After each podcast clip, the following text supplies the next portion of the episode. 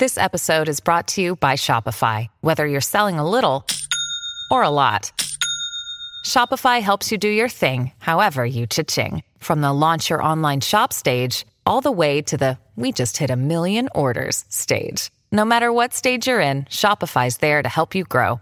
Sign up for a $1 per month trial period at shopify.com slash special offer, all lowercase. That's shopify.com slash special offer.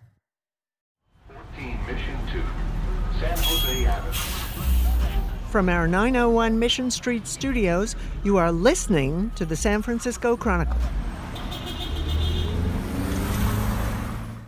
Welcome to the big event and a spotlight on Bay Area comedy. I've interviewed a lot of legendary local comedians here Paula Poundstone, W. Kamau Bell, Greg Proops, but we don't do enough with comedians on the rise. Joey Avery and Andrew Arolfo are two of the best comedians I've seen live in recent years. Both promote their own shows locally, and they're on the Pier 69 comedy podcast, riffing on pop culture and the comedy life. But now they're at the point most good Bay Area comedians hit where they need to go to LA or New York to take the next step. They did something that I thought was special, and they marked this leaving of the San Francisco comedy nest with an album recording at the Setup Comedy Club, showing off some of their best work. I invited Joey and Andrew on to talk about Bay Area comedy, how they got their start, and how they knew it was time to move on. But first, I'm going to play a couple of clips from the Pier 69 Junior Varsity album. Good time to note that this podcast is rated PG 13 today. I think I even used a profanity once during our interview, so I'm putting an explicit label on it. Here's Joey Avery talking about the sad fate of the DARE anti drugs program. The whole idea of the DARE program was we're going to teach teenagers that drugs are not cool. So we're going to have a cop come in, and then everyone's going to sing songs together about how drugs are bad. Because nothing says, well, I am with the cool kids. like sing alongs with a uniformed police officer. That did not work. The only kids I ever saw wearing a Dare shirt were the most astronomically stoned human beings I have met in my entire life. I was, I was like, this boy's so high, he's just discovered irony. That is a high kid right there. And here's Andrew Rolfo with an excellent riff about his hairstyle, which includes a man bun. Feeling well, I'm feeling pretty great right now, and I think it's because, despite what everybody in my life tells me, uh, I think my man bun is dope. Yeah, I think it is so dope. Only because since I got this, people now avoid conflict with me, you know? Right? And I think that's because when you have my face and then you rock this hair, people just assume you have a sword. Okay, yeah. Right? like when I got this cut, the lady was like, "What do you want to look like?" I was like, "I don't know. Just let them know. Let them know. Let them know. I fight for honor. You understand?" I was like, "You know what? Just make me look like Mulan's boyfriend." Yeah, he was. He was dope, right? He was all about business. That's why I liked him. I think. Pier 69 Junior Varsity with Avery Arolfo, Mark Smalls, and Dawood Namyar is on the Blonde Medicine label and available on streaming services. Joey Avery and Andrew Arolfo are coming up. We're your concierge for culture in the Bay Area. I'm Peter Hartlaub, and this is the big event.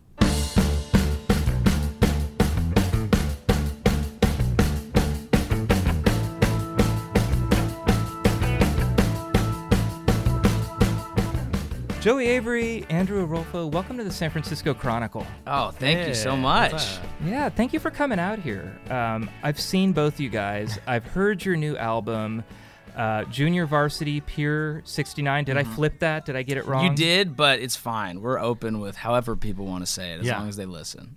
Pier 69 is the group. Junior Varsity is the album. The group and the podcast. Podcast. Yeah. Exactly. Yeah.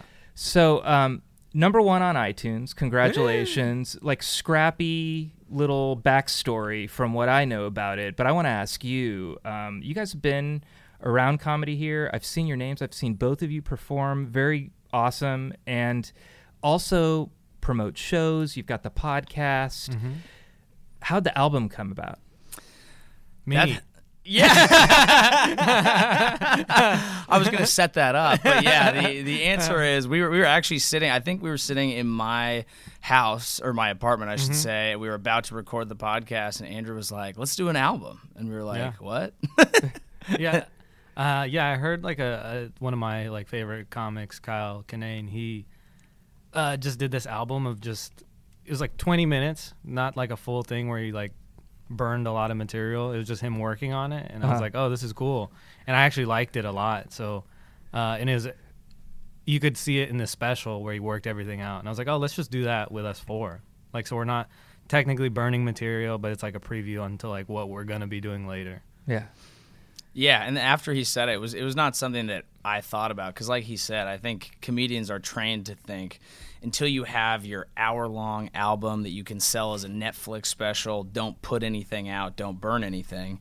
Um, but the second he said it, it started to make a lot of sense. Like we want to kind of put a timestamp on where we're at in our careers. We want to do this while all four of us are still in San Francisco, and it's a Bay Area comedy record, and it can kind of be emblematic of our time here. And uh, and now it exists. Yeah. Talk to me about that timing. You say while you're still here, um, you guys have both been around for a few years, uh, building your material, and is this like you know a breakup album? I mean, Andrew's cheating on us with more successful opportunities. I, I technically live in LA now. I moved, Yeah. um, but I, I, I still see you guys like I'm every kidding. week. We're still friends. Yeah. we can we can be friends. Yeah. No, it's um it's just I think what happens a lot is there are a ton of like massive comics that really at one point in time were Bay Area comics and people don't necessarily think of Ali Wong as a San Francisco comic mm-hmm. because they don't usually put anything out until they're gone. And mm. not only is Andrew in LA now, but all four of us at some point, I think, feel like in the nature of the modern comedy industry, we will have to move to LA or New York at some point, and uh, still wanted to kind of represent our time here. Mm-hmm. yeah. Is that going through your head the whole time? Like, there's this timeline. I'm going to get to a certain point. I'm going to put in a certain amount of hours. I'm going to get myself to a certain level, and then I have to go. Uh, I, I don't know if it's exactly that. People look at it in different ways, but yeah, there's there's kind of a depending on what your goals are, there seems to be a ticking time bomb on how long you can not be in one of the major areas. Because once you start getting big opportunities, they're all there. Unless you want to commute to you know LA four times a week, it just yeah, and that's kind of like what started happening. I was just like I had to be there for certain things. So I was like, okay, well, I guess it's, things are pulling me towards here, so I'll just go. Yeah, I wish it wasn't true. I'd, I'd love living here. I Yeah, don't want I to leave. would- I'm- if I we're all from we're all from the Bay Area, Yeah. so I think ingrained in us a little bit is the feeling that LA sucks. You know. Yeah, Yeah, well, W. Kamau Bell and uh, Rita Moreno, and I think that's it. Well, and peop- what he did is Kamau went and came back. yeah, And that's Yeah. that's a move you can do, but to reach I think a level of success, you have to at least live in one of those places for a while. Yeah. And then the goal would be come back. I think Mm-hmm. does Dana Carvey live like in Mill Valley? yeah, he does. But uh, I've interviewed him, and uh, he is super cool. But he- what he did was he had his SNL career, and then he had his um, movie career that fizzled out, and then right around then his kids were a certain age, and he's real blunt about it. He's like, I just realized I did the math that I could do X amount of corporate gigs a year, maybe 40, and then travel to those and then raise my kids. Yeah. Right. And then I think even now, you know, that he went back on Saturday Night Live a little bit ago. I think he's kind of pitching stuff a little bit more. Yeah. Maybe trying to get back. But his uh, kids do stand up. yeah, yeah, that's what I heard. So he's trying to mix worlds. He's like, you know what? If I can get them to just do my job, then I can raise my kids and do stand up. So the album, you, I'll put out an album. I mean, it's not that easy, is it? You've luckily got. Uh, I've interviewed Dominic Del Bene. Yeah. I hope I'm pronouncing that Yeah. right. Tell me Yeah. if it's wrong. think and, so. Uh, I think so. Blonde Medicine's the label. Mm-hmm. Yeah. And uh, how do you go about that? I mean, is that Well- an easy thing to do? Um, it's easy in some ways, but uh, I was a huge fan of one of Dominic's albums that he recorded uh, by Nore Davis, Mhm. And I was like, this album sounds great. It's just like, like, because in a lot of comedy albums, you'll hear like, oh, there's not. It sounds like they're bombing, or it just doesn't sound like that great. Like, voice wise, but I heard his. I was like, this sounds amazing.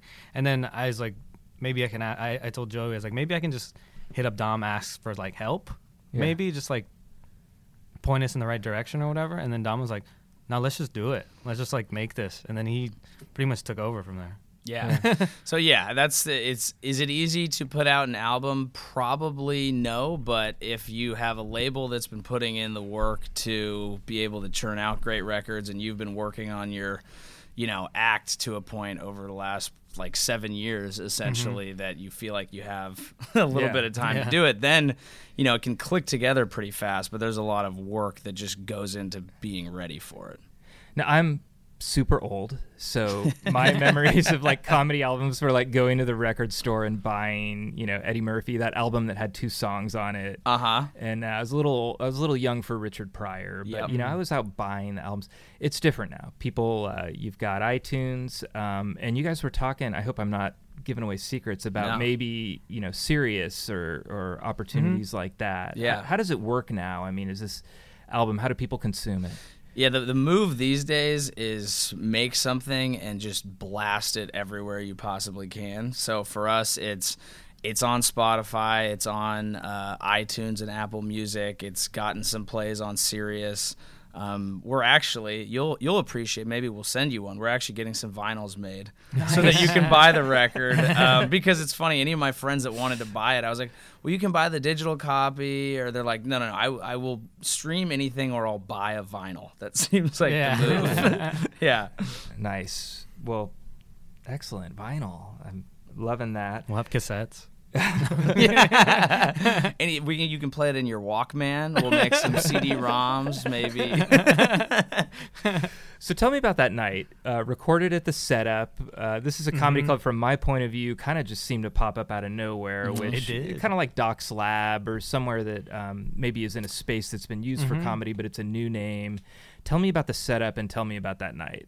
Yeah, the the setup. A fun backstory for the setup is that you know that is a place that comedy has actually existed through four different owners. So that the address mm-hmm. two two two Hyde Street has had comedy since before we were even in the scene. I actually ran a show there at one point. There have been open mics there, and it keeps shutting down, and it'll go Yeah. away, and everyone's like, "Oh, it's so sad. The setup's gone." Or well, two two two Hyde Street is gone, and then a new owner will take over, and they'll say, "We're not doing comedy. We're not a comedy club," and then they can't get business, and we're like, "What if you tried comedy?" And it just comes back. Yeah, yeah. But it was generally a, a so-so uh, room, it, uh, you know, medium level of, of uh, shows being produced well until uh, Richard Sarvate and Abhay Nadkarni, the guys who run the setup, took over and really took it to the next level. Yeah, uh, that was like my fourth like open mic. I remember people would go there and it'd just be terrible, and nobody nobody would. if you were to tell me that that spot is gonna be the best show or one of the best shows in San Francisco, I'd be like, nah, you're crazy. Yeah. But They, they saw that the room had a lot of potential. It has everything you want in a comedy club. It's dark. It's a brick basement mm-hmm. downstairs. It feels like a New York room. It's small. The crowds. It feels hot because everyone's like hot in terms of a lot of laughter, not just mm-hmm. heat. but like everyone's boxed in, so when a joke hits, you can usually kind of like feel it reverberate Yeah. around the room, and that's why it's become a great place to record albums. And and Dominic went and like set up, and he's got mics wired all through that place so that you can get all the all the sound that you want. Yeah. Uh, a lot of variety. You guys have different styles. Mm-hmm. Um, uh, Dawood Namyar, who's not here. Did I hail, hit that? You I did. that? You Yeah, nailed yeah. it. I Yeah. nailed it. Thank you. Um, he does a little bit of crowd work. Yep. Uh, It seems like I can tell that's kind of probably part of his thing. Uh, Mark Smalls, kind of low key, uh, Mm-hmm. comes out, admits that he might be stoned. I don't know if he was or wasn't, but he's He- he working was. that. yeah, he was. And, uh, and and you guys are like the the the beginning and the the anchor man. Mm-hmm. Um, did you guys when you got together was that something that you were looking at your chemistry, or are you just four Mm-hmm. guys who like like each other and Oh, in terms of the four of us, yeah, kind of like uniting. the the album and the podcast. yeah. Um, I, I I think we when we first met each other, we were all pretty similar. Like on what we like like outside of comedy. I felt like we were we could just be good friends. Yeah, I well, so Andrew, Mark, and Dawood grew up together. They like you, they know each other. They grew up together in the East Bay. So you have you were friends before comedy. You brought Mark to his first uh, open mic. I was friends right? with Mark. So I've been friends with Mark since I was like 13. Right. And then I met Dawood in comedy. Oh, okay, I like the first that. week So we don't even know each other. We're actually not friends at all.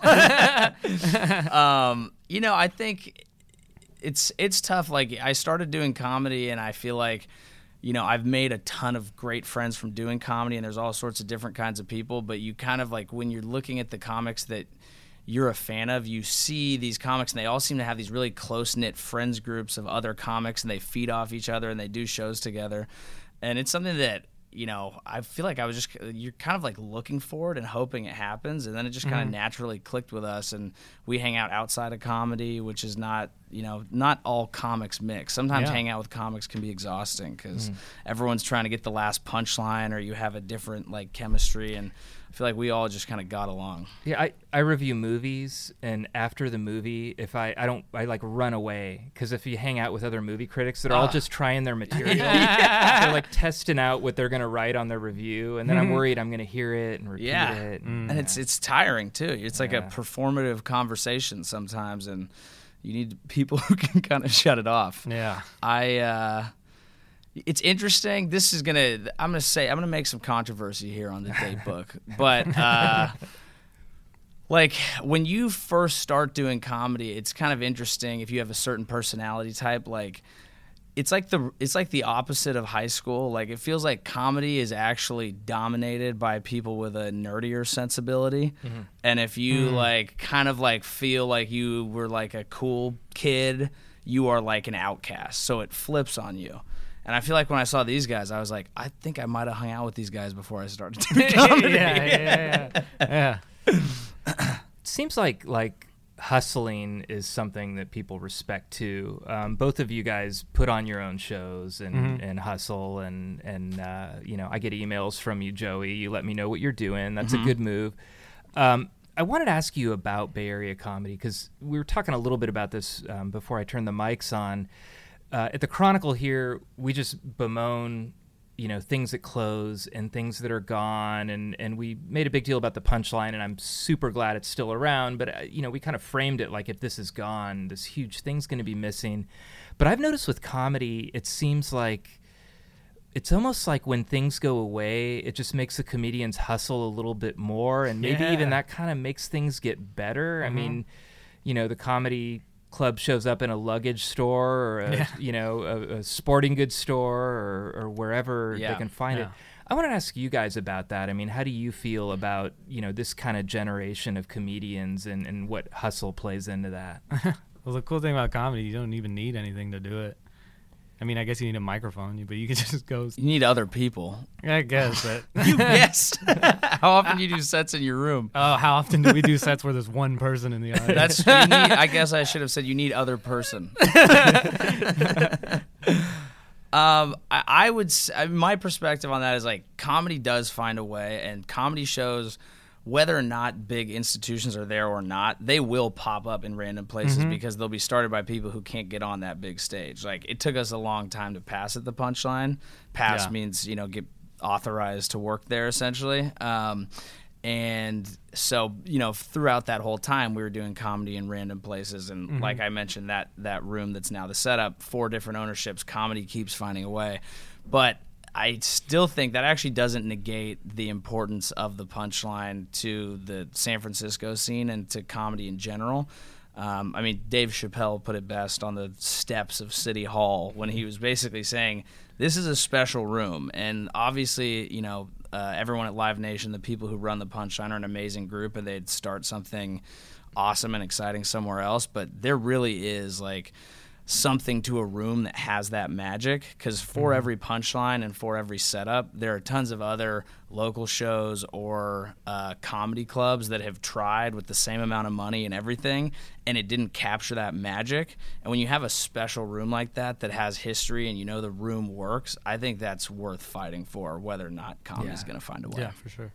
Yeah, I, I remember the old Cobbs. Um, again, how old I am. I went to the Cobbs like I think like two Cobbs ago and saw Dana Gould and Will Durst and um, all that crew. And when they moved it, it was the same comics coming through. It was the same, you know, two drink minimum, probably the same staff, but they added a balcony, and it's like the the the the laughs just like went up into the ceiling. I don't know how to describe it. Yeah. Yeah. I heard that the old Cobbs was amazing. Yeah. I, I never I never went there. The new Cobbs kicks ass and it's a big, huge, awesome room. But you know, it's you you better bring the heat because it's a big room and you have to fill laughs all the way up to the Yeah. top.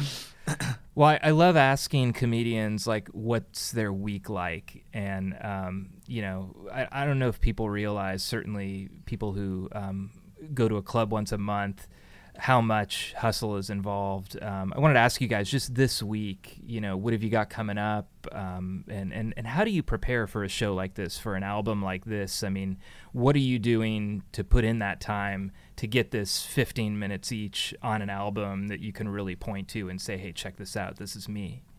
Yeah.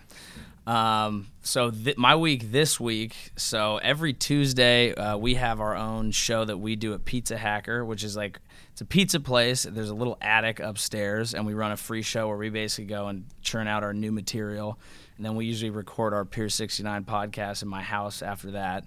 So that's a day of like show up to work at 9 a.m., work till five, do something, do a show at eight, do a podcast at you know 10 to 11:30, and then wake up and do it again. Yeah. Uh, but then Wednesday I'm in Oakland. Thursday I'm at the setup. Friday Half Moon Bay. Um, What are you doing in Half Moon Bay? There's, I didn't know there was comedy in Half Moon. I mean, Yeah. not putting down Half Moon Bay. no, it's a it's a great. It's it's 50 percent of Full Moon Bay, but it's a strong bay. uh, it's uh, there's a show that uh, Phil Griffiths, uh, another local comic, puts on at a brewery, Hop Dogma Brewery. Uh, and it's it's the great thing about getting out of the city actually is when you're just a little bit out and you go to like people's hometowns where there isn't a live event every night Yeah. they come out in force like it's a Yeah. it's a big night and the laughs are big and they're excited to have you it's a really fun time if anyone's ever down there and wants to check that out i, I recommend that show right on. Definitely. I'm, Yeah. I'm from Alameda, and comedy's starting to like eke into Alameda, Yeah. and I'm Oh, loving it because I got kids. I mean, I can't get away too easily. In Alameda, I can pour a roadie and just walk exactly down. that's what you, You want know, I don't want to. I don't want to pay for a Lyft. So come Yeah. to Alameda, both of you. What about you, Andrew? What's what's your week like? You you're with Irene Tu tonight Yeah, again. who uh, you guys work together frequently, frequent Yeah. collaborators. So yeah, we Irene and I have been real good friends f- since we started comedy.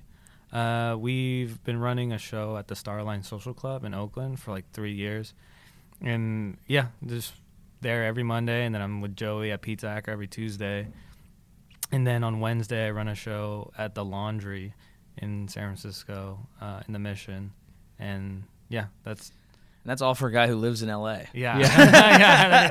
I, don't, I don't even live here. Yeah, Yeah. um, you were just on James Corden. yeah, yeah. Can you tell tell me a little bit about that? How that how that how does that happen? That was And, uh, amazing. Uh, it, it's it was kind of weird how I got it. Um, so I, filmed this one set in L.A. and then uh, and I almost didn't film it. Irene was like, "Hey, film this set because it's gonna be good." And I was like, ah, "I don't, I don't really want to." And then uh, I filmed it, and then my manager was like, was in the audience. And he was like, "That's a." I think we could use this for something. I was like, I guess it's whatever.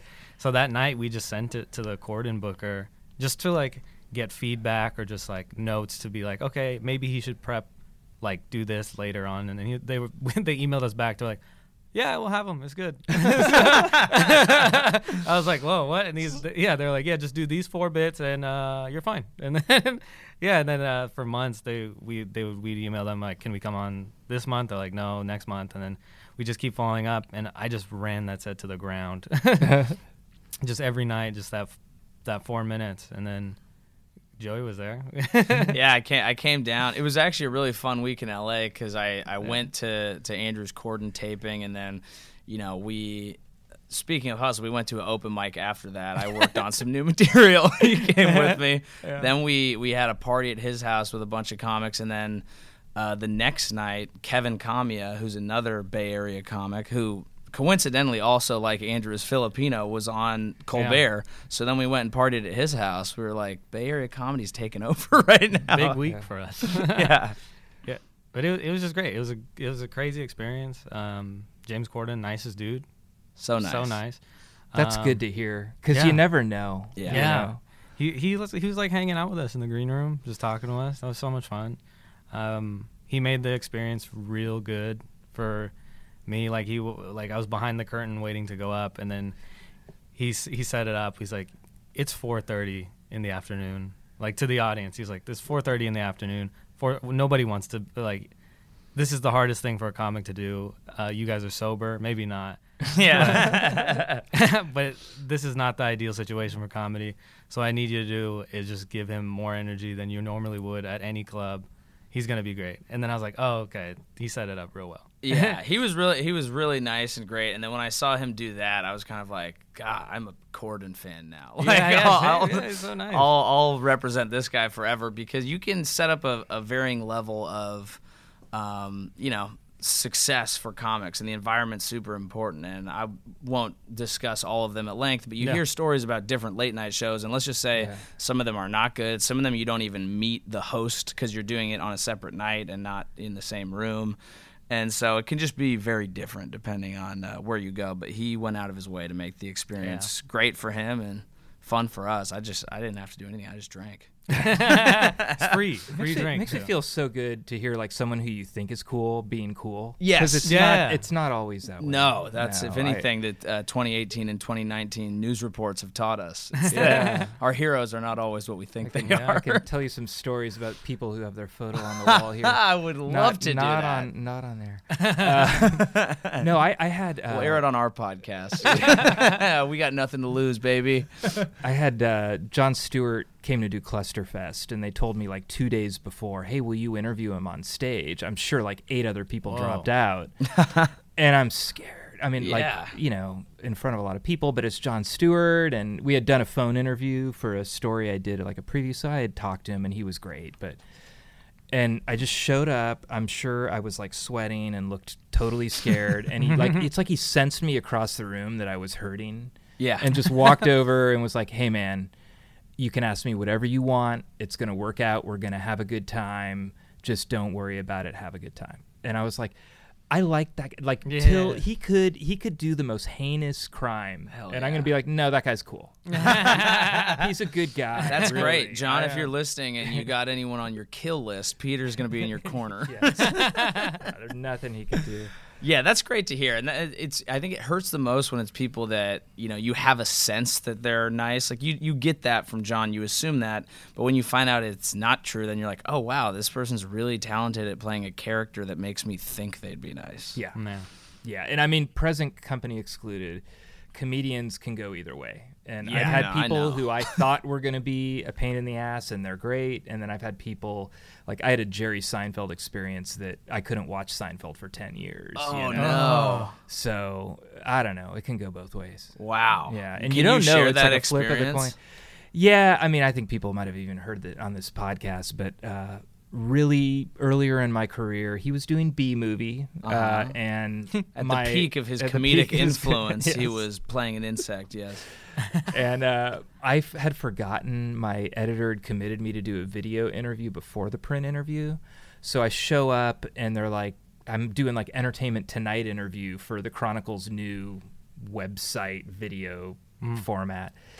And I had never done it before. I'm like, you know, where do I put my legs? You know, I mean, I just, Right. and there's all these people watching me. I'm not used to that in an interview. And they've got the, so he kind of gave me some shit early on. And then I didn't roll with it like I should have. I just like kind of went to the next question and looked scared, and then he, he just pounced, you know, and it was it was the worst five minutes. But here's the worst part. Sounds here's the worst part. hilarious. So I'm all done. Uh, I remember like going to like the eighth question I had, and I had no questions left, and I'm like, so bees? Why bees? I mean, I just like had nothing. Why bees? Why bees? they make the honey. Everybody loves a bee. He wasn't Buzz, that nice. buzz. That's what I. That's what I wanted. That's not what I got. I think he just gave me a blank stare. So when that was over, though, I I get up to leave like absolutely horrified, and then I had to wait another hour and interview him again because I still had the print interview. Oh, so I had to go back. no. And then he was fine. Uh, it was Oh. almost like he just like had to, you know, torture me in front of these people, and then he Ah. got dominance, and then he was fine for the print. Oh, interview. that's it. You know, the interesting thing about that, just thinking in my comedic brain, which leaps at all times to defend comedians, is like he just got on a bit and he was just, his whole thing was, well, okay, if this guy's being awkward and I can make fun of him, then you just like keep hammering it. Yeah. It's like, Yeah.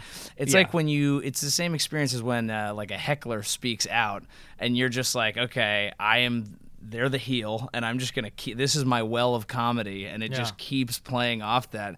And he probably didn't even, you know, mean to do it, but it was just his instinct. Were people laughing in the room when you no, I, I mean, Everyone's like, there's still a couple Stop, of- Jerry. a couple of the PR people who were there were just like, oh. and we still like I, I asked him, I'm like, Mike, you know, you don't have that like video, do you? Because they sent me the DVDs and I never looked at them. uh, I don't think I threw them away, but I never looked at them. I'm like, Mike, do you have that? Because I'm thinking like blackmail situation. He's like, I'm not telling you. I don't know. oh my gosh, I want to track these DVDs God, down. it was so bad. I had no defense mechanism. Like right now, if one of you started calling me names or something, I could stand my ground. I'm, I'm ready for that situation. I was not in my element at all. I mean, it, it was it was just the most vulnerable I've ever felt, and, and that includes I had some bad years at junior high. So, Didn't we uh, all? Yeah. Well, I, I wanted to end. Um, I listened to the latest Pier 69, Mm-hmm. and I'm gonna I'm, I'm gonna send people there to hear the better version of this conversation because I'm not gonna connect as well as you guys do. But you were talking about stand-up comedy movies and the Joker, mm-hmm. and Andrew, you have not seen the No. Joker yet. You were not on this edition of the podcast. okay. but uh, I wanted to ask you guys: stand-up comedy movies. What who who gets it right and who gets it wrong? And it sounds like a lot of people have gotten it wrong. Yeah, it's it's kind of a known and common occurrence that stand-up movies get it wrong, and I think the reason for that is because it's just stand-up's hard enough to do in the stand-up environment. So if you're a really really world-class stand-up and you have a good bit, you're going to do it on your special. You're probably not going to do it on a movie. Um, but I think The Joker really is a great example of uh, of a movie that got it right. It's not about stand up, but the stand up scenes feature Sam Morril and Gary Gulman, who are world class stand ups in, you know, I guess Gotham, which is basically New York. They are New York. Yeah. They just I think they just made Sam get a big mustache or something. So it was of a different era. But they had people who knew what they were doing on stage. It was and the Joker as a character was is a relatively accurate depiction of uh, not all, but some of the people that you do find at open mics. Yeah. Not that they become murderous supervillains, but that they're a, a little off and their uh, perception of how the comedy journey uh, may be or is going can be a little skewed. Yeah. And so seeing that in a movie was just, as a comic, one of the first times that I thought, man, this is so relatable. Yeah. What, I haven't what's what's worked for you? Have you ever seen it in a movie and you liked it? Stand up. Yeah. Uh, Funny People was pretty good. Yeah. I liked it there. The the thing about stand up, like trying to like show stand up in in movies is just like there's so stand up takes so much time. Yeah. Like in in real life, it's like a ten year process. So like to try to fit that into like one movie, it's like it's gonna take. That's pretty hard. yeah. I, w- I would love to know because all stand-ups complain about it. Like if you get an actor who's trying to play a stand-up, I think in general people don't like it. Although there's so many people doing stand-up now that you know you probably can find someone who can do both. Yeah. But I wonder how like major league pitchers react to like Kevin Costner. You know, and Well, I mean, journalists, journalism movies. I sit around going, nobody's desk is that clean.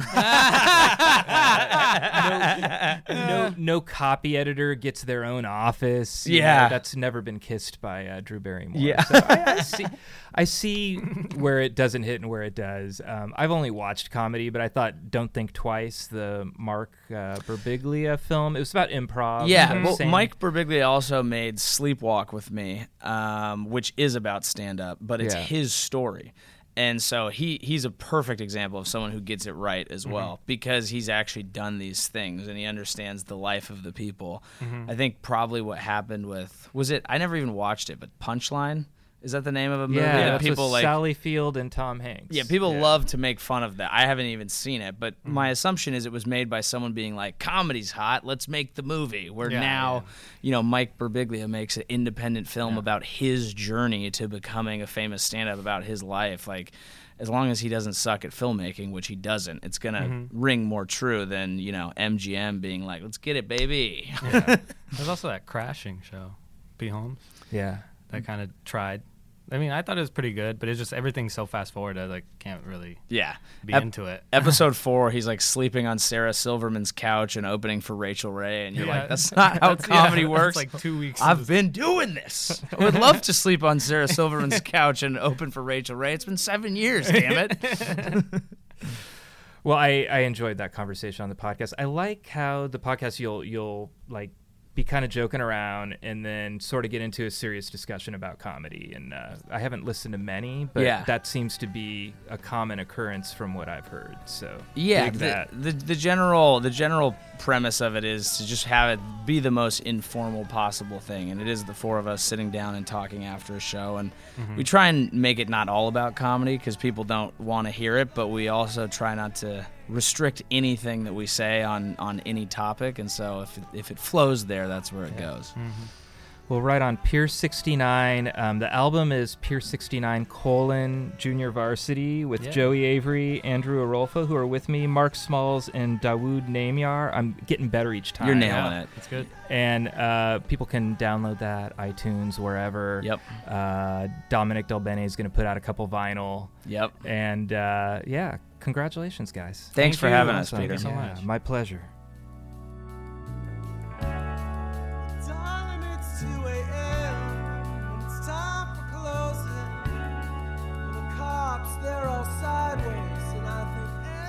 You are listening to the San Francisco Chronicle. Thank you to my guests Joey Avery and Andrew Arolfo. Our producer today is me, Peter Hartlaub.